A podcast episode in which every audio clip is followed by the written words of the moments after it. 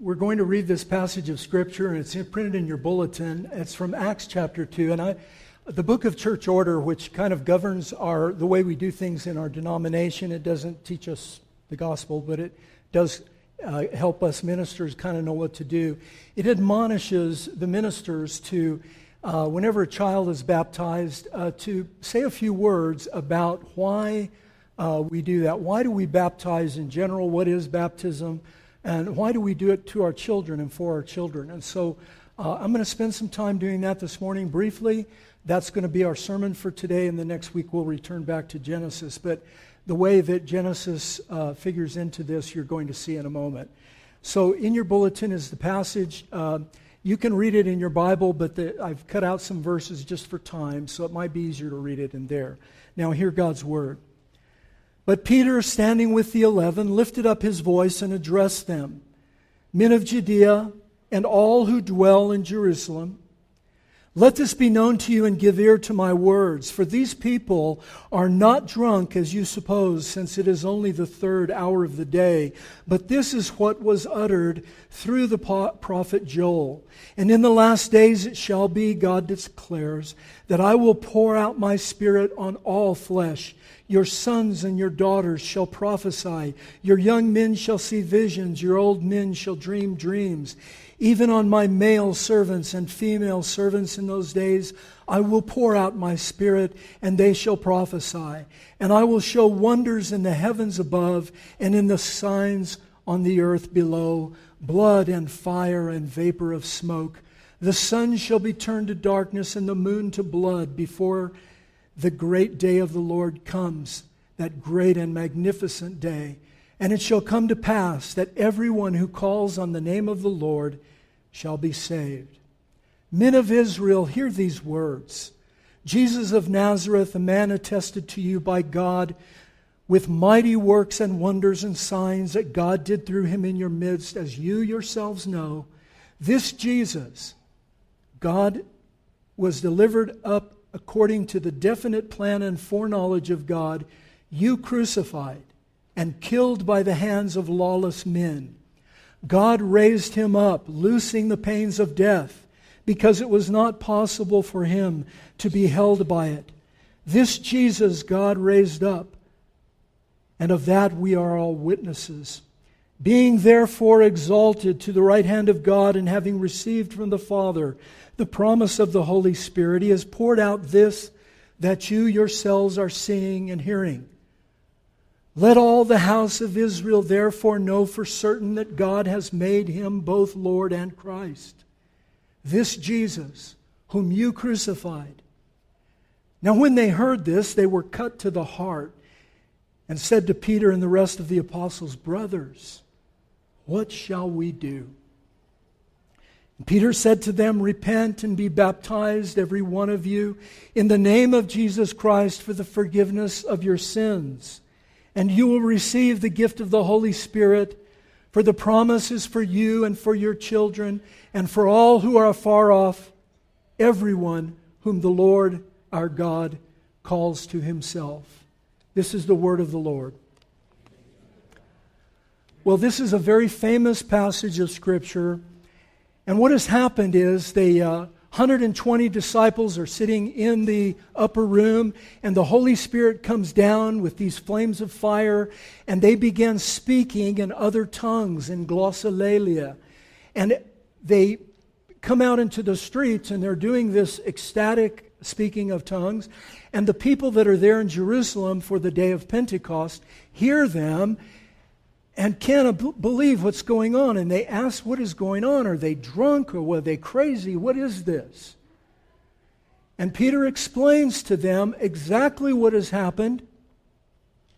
And in verse 11, they are hearing the gospel, the mighty works of God proclaimed in their own language. So these tongues were not just jibber jabber, they were languages that everybody there would understand because at Pentecost there were people there from all over the world, all over from the known world, and they all were different languages. Some were proselytes, some were Jews, some were others just curious about Jerusalem, or maybe they were there to a merchant and be, make some money.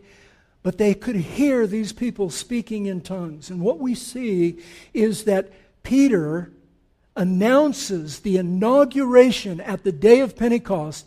He announces the inauguration of the kingdom of God and he announces the, the last days. He says, We are in the last days. And he uses this long excerpt from uh, the book of Joel, the prophet Joel, to explain this is what we're seeing right now. This your young men seeing visions, your old men dreaming dreams, and this prophecy being spoken by men and women and servants, and everyone is proclaiming the Word of God. And then Peter presents, and this is stunning. I don't know if you've read this, but I'm going to run through it quickly. A stunning presentation of the gospel from 22 to 36. Listen to what he does. And you can look at it if you want, maybe make a note here too, but th- this is stunning. Listen. First thing he says Jesus is the King who God authenticated by his miracles, his wonders, and works. That's in verse 22. Then he says Jesus is the King who died for his people on the cross. Verse 23. Jesus is the King who was raised from the dead, who defeats hell and death and the grave. Verses 24 through 32. Jesus is the King who is exalted and seated at the right hand of God. Verse 33, the first part. Jesus is the King who pours out his promised Holy Spirit on all flesh with this amazing sign. This sign of tongues. Verse 33, the second half. And finally, he declares this in the face of Rome and everybody else throughout the ages of history. He says, Jesus Christ is Lord, King, Messiah, Mashiach. He is the Lord. He is the King. He is the long awaited Messiah. And from that preaching, of the word and the sign of tongues. Many of you may wonder what is tongues all about? Tongues is nothing more than a reversal of the curse of Babel. And where Babel was a scattering of people across the face of the earth, they no longer could speak in the same language, and people were divided and still are till this day, even though my iPhone will translate what I say into whatever language I want. It's still a division that we almost cannot overcome our culture, our language. We are separated. And this signals the last days has come. They're hearing the gospel proclaimed in their language to the world. It's a sign, it's pointing to something. Babel is being reversed. Jesus, the great king, is going to bring everyone to his throne, and anyone who calls on the name of the Lord shall be saved. Magnificent. Unbelievable. A fisherman. In verse 37, you see that the promised conviction of the Holy Spirit falls on this group of thousands of men and women and people. They were cut to the heart and they cried out to the apostles who were all standing in a group Brothers, what must we do to be saved? We see that Jesus has ushered in these last days. We know from reading our Old Testament that blood, fire, and vapor of smoke is going to envelop this earth. Starting today, there's going to be a war of cosmic proportions between the forces of light and the forces of darkness. And he is our king who has come and destroyed death, hell, and the grave. And therefore, we are to march out and take the world with the gospel of grace and peace. Not by militants, not by weapons, not by warfare, but by love and kindness and grace. What must we do? And Peter issues a command. This is not uh, a request, it's not a suggestion. He commands repent and be baptized every one of you for the forgiveness of sins, and you will receive gift of Holy Spirit. You will receive the Holy Spirit just like you see coming on us, just like you see this, this sign, Holy Spirit will come on you. And then he gives the rationale. Now listen. He gives the rationale. Why do we baptize our babies? Why do we include them in this? And I'm going to say to the, the whole culture, particularly in America, now, if you statistically, 85% of Christians baptize their children globally and always have. Only in certain areas do we only baptize adults. In the PCA, we baptize children and adults, children of believing parents and adults who come to faith in Christ. We do both. But it's been said, oh, the Bible doesn't teach baptism of children. And I'm going to tell you very boldly not only does it teach it, it commands it. Not only does it command it, it does it in so many places in Scripture that I could not fit them onto. I had five or six pages of sermon notes, but I knew you couldn't bear it. So I'm only going to give you, I'm only going to skim the surface, but it is so clear. The Bible commands that we baptize our children, it's not an option. If you believe in Jesus, you must baptize your children. Now, I know people don't agree, some don't, and we respect that, and I'm going to prove that they're wrong. No, that's not true. One of my best friends is, where's Luke? He's hiding over here. okay, I'm, I'm, I'm, I'm, it's a little tongue in cheek, but not completely. He commands them to repent and baptize, and then he gives his rationale. That's in verse 39. Why be baptized? Why baptize? Because the promise the promise of Holy Spirit, the promise of God's special presence, the promise that He will carve you out of all humanity and say, You are mine. That promise is for you and your children and for all who are far off, those are all the scattered people of the world that now that the, the sign of tongues has come, we're going to gather them back in. We're going to get the gospel out there in every language. Do you know in Islam you cannot translate the Bible? It's against the law. Now they do it and they make reasons for it, but the only authentic version is English. So if you want to read the Quran and you want to do it the way it's supposed to be read, you have got to read it in Arabic and a certain kind of Arabic. Now, Scott Warman's here. He's a, one of the leaders of Gideons in El Paso. He'll tell you that we have got the Bible translated into almost every known language and distributed all over the world. Because the, the gospel is not limited to just you know, Western people or people over there, over here. It's for everybody in the whole world. And this is what Tongues was saying. It's saying everybody's coming in. And then he addresses the Jews, and it says they were mostly Jews in the audience, and they were from all over the region. This promise of Holy Spirit is to you and your children. Where's he getting it? Where is he getting that? So here's what I'm going to do I'm going to go very quickly, and I want you to try to keep up. But if you see how the preponderance of biblical uh, imperatives to include your children in the covenant of grace, to include them, to number them among the elect, is a command, not a suggestion. So we're going to look at this very quickly. What is baptism? Why do we baptize? And when I say why do we baptize, we agree with our Baptistic uh, brothers and sisters on the other end of this, where wherever they just baptize adults only, or those that are coming to pro- with profession of faith, uh, we agree. Anybody that comes to faith in Christ should be baptized. But it in no way excludes our children. And I'm going to make the case, and then you can disagree with me, but not today. We're busy today, lots of stuff going on. So uh, you can come to theology class tomorrow night. We can argue. I have daggers. We can draw the daggers. And... All right. What is baptism? Why do we baptize? Why do we baptize our children? And finally, what promise could Peter possibly be referring to? He didn't just pick it out of the air, he was making reference to a specific promise. And he was commanding them to obey this promise.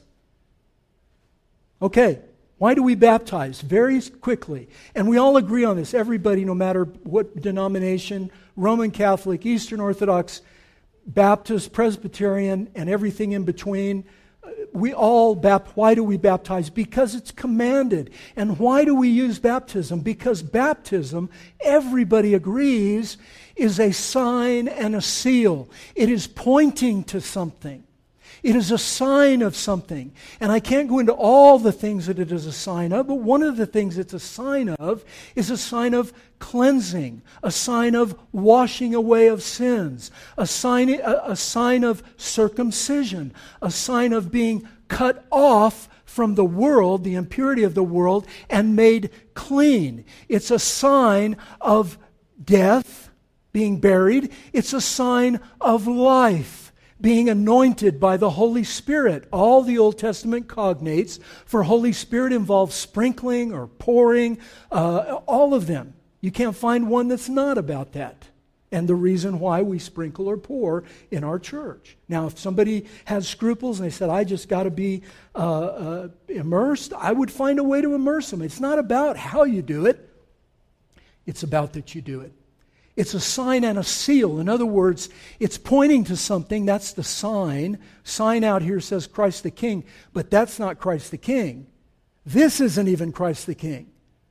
Right? You are Christ the King. Ooh. So when you leave here, Christ the King goes with you, and the building just remains. So, what is it? And why do we do it? We baptize because it's a command. What is baptism? Let me give it to you. It's a sign and a seal. Here's from our, our shorter catechism. This is the children's catechism answer. Baptism is a sacrament wherein the washing with water in the name of the Father, Son, and Holy Spirit signifies and seals. It signs and seals certain things. One, our engrafting into Christ, our partaking of the benefits of the covenant of grace and our engagement to be the Lord, the promise. So the promise is a sign, it's a sign and a seal. So it's, it's pointing to something, but it is also promising something. That's what a seal is. It's like a notary. Stamp it, that authenticates it. And the seal was God's word. And the sign in the Old Testament was circumcision. And the sign and seal of it in the New Testament is baptism. It's more inclusive, it includes women, uh, uh, females and males, uh, young and old.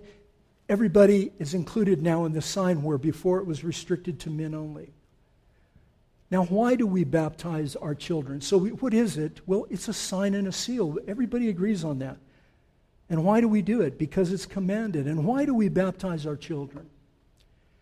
Instead of it just being something that we just do because of tradition, I'm going to show you a preponderance of scriptures, and these are just a few that point directly to why we include our children in the sign and seal of the covenant. Why we put them in with us. Even though it didn't regenerate, Killian was not regenerated this morning. I mean, he's a he's darling. I have a suspicion he's already regenerate, don't you? Did you see that smile? That could only come from a Christian baby. I mean, we don't know when God chooses to regenerate somebody. You don't even know when it happened to you. You may think you know, say, well, I accepted Jesus when I was 12 years old at summer camp. You know, maybe that po- point in time was, I'm not going to, I know when I knelt at my bed and asked Jesus to come into my heart. But the more I look at it, the more I see of my life, the older I get, and I'm getting older every day the more I see, the more I see his hand at work in my life back to the beginning, even when I was a little, little boy. I know he was at work. Why do we baptize our children? And the reason, the ground he gives us, verse 39. The promise of Scripture includes our children in this covenant of grace. Now, you can dedicate a baby in some denominations, that's what they do. The, the pressure on a parent to do something with their child, they know they got to do something. So let's come up with something that's not scriptural. Let's baptize or let's uh, uh, dedicate our children. Now, there's nothing wrong with dedicating, but that's not taught any more explicitly in Scripture than baptizing children.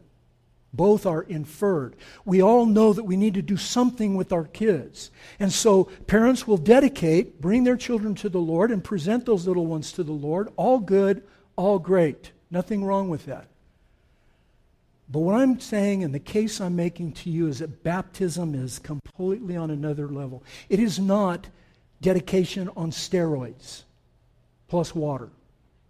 That's not what we do. When you dedicate your child, when a parent dedicates its child, you can dedicate your voice, you can dedicate your car, you can dedicate your money, you can dedicate anything that belongs to you, you can dedicate. But when you baptize, you are not saying anything to God, God is saying something to you.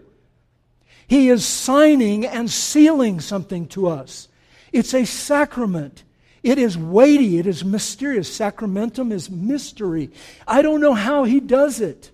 I don't know how he communicates his grace to Killian or to me. I was baptized as an infant as well in the Eastern Orthodox Church. I was dunked three times violently. Have you seen those videos? Chris wanted me to do that to Killian, and I told him he wouldn't fit in our font, or I would. The point is, God is in baptism, it is different. Yes, Jamie and Chris took vows to raise this child and to entrust his life to God's sovereign grace. That's all true. But more importantly, God is saying something to us. That's what a sign and a seal is, and that is what I'm going to give you now, and I want you to listen. The promise is to you and your children. What promise is he talking about? What would those Jews have thought of the minute he said the promise? You know why they would have thought of this? Because it comes straight from Genesis 12 1, from Genesis 15, and from Genesis 17. Same words. Peter didn't pull this out of nowhere. He went to the Old Testament and gave the grounds for why we should baptize our baby and commanded that we do it. And here's where it is. Listen, I'm just going to read them to you because we don't have a lot of time. Go to the land I will show you. God appears to Abraham. I will make you a great nation. You will be blessed. I will bless those that bless you. I will curse those that curse you. And in you, listen, in you, all the families of the earth will be blessed. Do you see verse 39? All who are far off everyone who the Lord God calls to himself. It's a direct quotation. Then, ver- chapter 15, which some theologians, I agree, Dr. Sproul said this is the greatest chapter in the Bible, and verse 6 is the greatest verse in the Bible, or chapter, verse 3. Anyway, look toward the heavens, or verse 6, sorry, and number the stars if you're able. He comes to Abraham and he makes this covenant again with Abraham another time if you're able. So shall your offspring be. Yes, he's talking about the offspring of Isaac, Jacob, the 12 tribes, and all the rest. Yes. But don't forget, he also said, I'm going to bless the whole world through you. All the people of the world will be blessed, and their children. And then in chapter 17, listen carefully. I know it's going to be a little long, but Pay attention. I'm hoping you all drank enough coffee. Abraham was 90. This is verse uh, chapter 17, 12, 15, 17. Three, three reiterations of the covenant that God made with Abraham. Abram was 99 years old. The Lord appeared. I am God Almighty. Walk before me, be blameless, that I may make my covenant between me and you, and multiply you greatly. Abraham fell on his feet, and God said, Behold, my covenant is with you. You shall be the father of a multitude of nations. No longer shall you be called Abram, but Abraham. I have made you father of multitude of nations. I'll make you exceedingly fruitful, make you into nations. Kings shall come from you. I'll establish my covenant between me and you and your offspring after you. Now, he didn't have any kids yet. Well, he had Ishmael, but he didn't have Isaac yet. Listen to how many times he says offspring, offspring. And listen to what he says about the offspring. Throughout their generations for an everlasting covenant, I will be a God to you and to your offspring. That's what he said to this couple this morning. I'll be a God to you and your children. How do you make that? How do you signify that? How do you show that? Not by dedicating, by circumcising.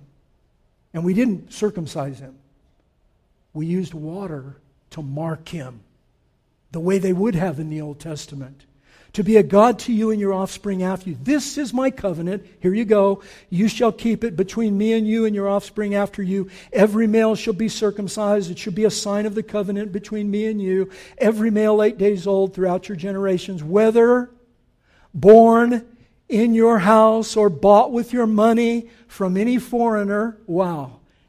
Mind blowing. Who is not your offspring both he who is born in your house and he who is bought with your money, you shall surely circumcise them. And we see this in three or four places in the New Testament with Lydia, with Cornelius, uh, with the Philippian jailer, where they were baptized, and their entire oikos, their whole household. It didn't say anything about whether they believed or not, but they belonged to the patriarch of that family, and therefore they had to be baptized. It was not a suggestion, it was a command. So shall my covenant be in your flesh as an everlasting covenant. Any uncircumcised male who is not circumcised shall be cut off. In other words, if you're not part of this community, you will be cut off. There will be judgment against you. You understand? To not be marked, to not be numbered among God's people is to be what? It's to be lost. It's to be unsaved. And judgment is what happens to those that are cut off or circumcised. Cut off. There's that whole thing. But I just told you that circumcision is not the thing. It's just a sign. And baptism is not the thing. It's just a sign. It's just a seal. It's a promise. It's God saying to us, Here's the proof, and here's the promise. But both of them are pointing to something else. They are not the reality in and of themselves. This is where we differ from our Catholic and Eastern Orthodox brothers and sisters and even some others in Protestantism. We do not believe that the sign, that the, that the actual baptism or circumcision is the thing itself. We believe it's pointing to something else. Why do we do that? Do we just make it up? No. Here's why. And I'll give you some scriptures to show you I'm never, I've never left the scriptures yet.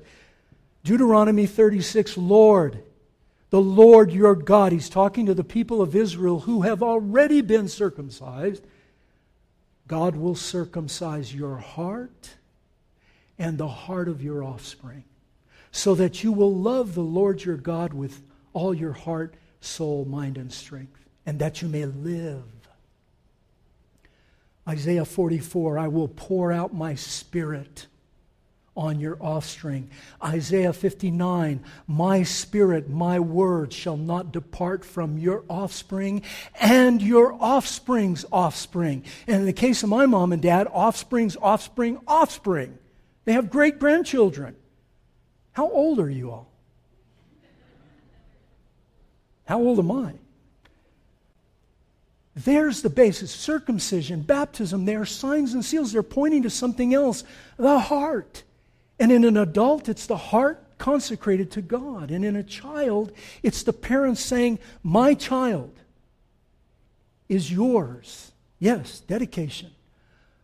But it's because you're saying something to me. You're saying to me, I want your child. I want your offspring. I don't want them left out and pretend that they're not anything, that they're just unconverted sinners until sometime in the future they decide to accept me. You don't let your children do that with whether or not they steal. You don't let them decide for themselves. You step in, you mark them, you guide them, you tell your children from the time they were little, you're, you're an Isaac, or you're a Smith, or you're a Jones, or you're a Martinez, or whatever. We are, we are, you give them an identity that they can put deep roots down into, and this is why we baptize our babies, because the scripture commands us to include them and not exclude them. Listen to Matthew Henry. I'll finish with this. This great commentator from centuries ago unparalleled, I think, in, in Christianity of just beautiful uh, uh, explanation of Scripture. Listen to what he says. He's talking about this passage, and he's talking about the people that Peter was addressing. And he says, Peter was saying this. Now I'm going to quote Matthew Henry Take Jesus for your king, and by baptism swear allegiance to him. Take him for your prophet, and hear him. Take him for your priest to make atonement for you. Eh, take him for, for your, for your uh, uh, your, your king so that he will defend you. Take them, receive the gift of Holy Spirit, sealed by the Holy Spirit of promise. And your children shall have, listen, your children shall have, as they always have had, an interest or a part of the covenant. Your children are heirs of God and joint heirs with Jesus Christ by virtue of God's promise to them and to us and our offspring. Come to Christ to receive those inestimable benefits for the promise of remission of sins. The gift of Holy Spirit is to you and your children. When God took Abraham into the covenant, still Matthew Henry, he said, I will be a God to you and your children. And accordingly, every Israelite had his son circumcised at eight days old. Now, now it is by baptism that we come into a new administration of this covenant. No more circumcision, but now baptism. And we ask, what must be done with my children? Everybody knows, got to do something with them. You can't just leave them out. What must be done with our children? Must they be thrown out or set aside or taken in with me? Are, we going to set them aside and say they're little unconverted, that they don't have any part in the covenant of grace until they decide they want to be in the covenant of grace? Or are they going to be taken in with me? Any Israelite would have asked that question immediately. What of my children? Anybody in the rest of the world would ask that, except in individualistic cultures where it's all up to you. You have a, you decide what happens. You're the God of the world and of your own life. And I'm saying no. I'm saying God has something to say to us. He said, Your children are mine, you're mine, and I want them in this covenant. And I'll regenerate them when I choose. I will bring them to faith when I choose maybe at the moment of baptism, maybe while they were in the mother's womb, maybe when they're, they're 18 years old, uh, uh, kneeling by the side of a bed. That was my story, kneeling by the side of a bed with a gun and, and, a, and, a, and a pamphlet about Jesus and a decision. Which am I going to take? The gun or Jesus? And I didn't say yes to him. I'll make no illusions about that. He said yes to me. What must be done with my children? Must they be thrown out or taken in? Taken in, Peter says, by all means for the promise and that great mystery of God's being to you a God is as much to you and your children now as it ever was. And then Paul picks us up in many places. I'll just give you one. Christ redeemed us from the curse of the law by becoming a curse for us, for it is written, Cursed is everyone who hangs on a tree. So that in Christ Jesus the blessing of Abraham might come on the Gentiles, so that we might receive the promised Spirit by faith. Paul is referring to the Spirit of God coming upon us. To be in Abraham is to be a child of Abraham, an heir of God, a joint heir with Jesus. The promises were made to the seed, singular, Paul said. One, the seed, Christ, the offspring, one, Christ, and all who are in him. And all we do in baptism, folks, is we take that promise seriously. And we come and we, before, in a, in a beautiful ritual of an invisible pouring out an invisible circumstance, an invisible marking of that child that no one will ever see again, ever. But Killian will have that mark in him as real and as as ready to see visually as a circumcised man. To God, he will see it and he will say, He's mine. And Jamie and Chris can go their whole life with the assurance that they don't have to talk Killian into the kingdom of God. God will convert him. Their responsibility is to raise him in the nurture and admonition of the Lord, just like he does you and your children or me. Christ was made a curse for us and for our children, for all of us.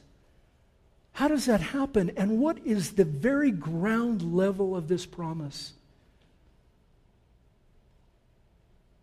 Baptism is an expression of circumcision, and circumcision was an expression of being cut off. Cut off, separated, cast outside, not part of God's people, not part of the, the community of God's people. Being cut off was to be thrown outside of Jerusalem where you didn't have any part of the covenant, separated. And on the cross of our Lord Jesus Christ, Isaiah said he was cut off. Same word. He was cut off from the land of the living. For the transgression of my people, he was stricken. Who was cut off for us? Jesus Christ. Who bore the curse for us? Jesus Christ. Who are his people? You and your children by the authority of God's very word. Let no one say we baptize because it's not in Scripture. We baptize our babies because it's commanded and it's in Scripture and it's in dozens of places. And let us embrace that. You know, if your children's go off the if your kids go off the rails and they go far from it. I've had I had a mother come to me years ago at Christ the King when we were in the other building, and she was weeping because her kids were teenagers and they were really gone off the rails. And she said, "What am I going to do, Chuck?" I said, "You know, you, every night before you close your eyes, the last thing you say to God, you promised. Hunt them down." See, there's no Arminians in the world when you're praying for somebody to come to salvation. Everybody prays like a good old Calvinist. Go in there and get them, Lord. Save them. Do whatever you have to do. Well, what are you asking him to do? I said every night, close your eyes, and I told her, when you're on your deathbed, when you're on your deathbed and you're gasping out your last breath, let it be. You promised. Because his promise is a seal. It's, it's, it's for sure. It's authentic. We are his people, you and your children. We say yes to him only, only because his promise is good and faithful and true. Will you trust him? Will you trust Him for your children? No matter where they are, where they are, you promised. I hope you will. Let's pray. Father, um, we love our kids. Sometimes our hearts break. And I know that there are many of us who we don't know why our kids make the choices they do. We can raise them up in the best ways possible, and they still make bad choices. But you promised. The promise was to us and to our children. And so we believe, Father, that that promise has been signed and sealed to us, and we ask you to make it good in their life at some point. We can't talk them into it, but you can. You brought us, you saved us. We ask you to save them as well. Please, Father, we ask you to do it in Christ's name. Amen.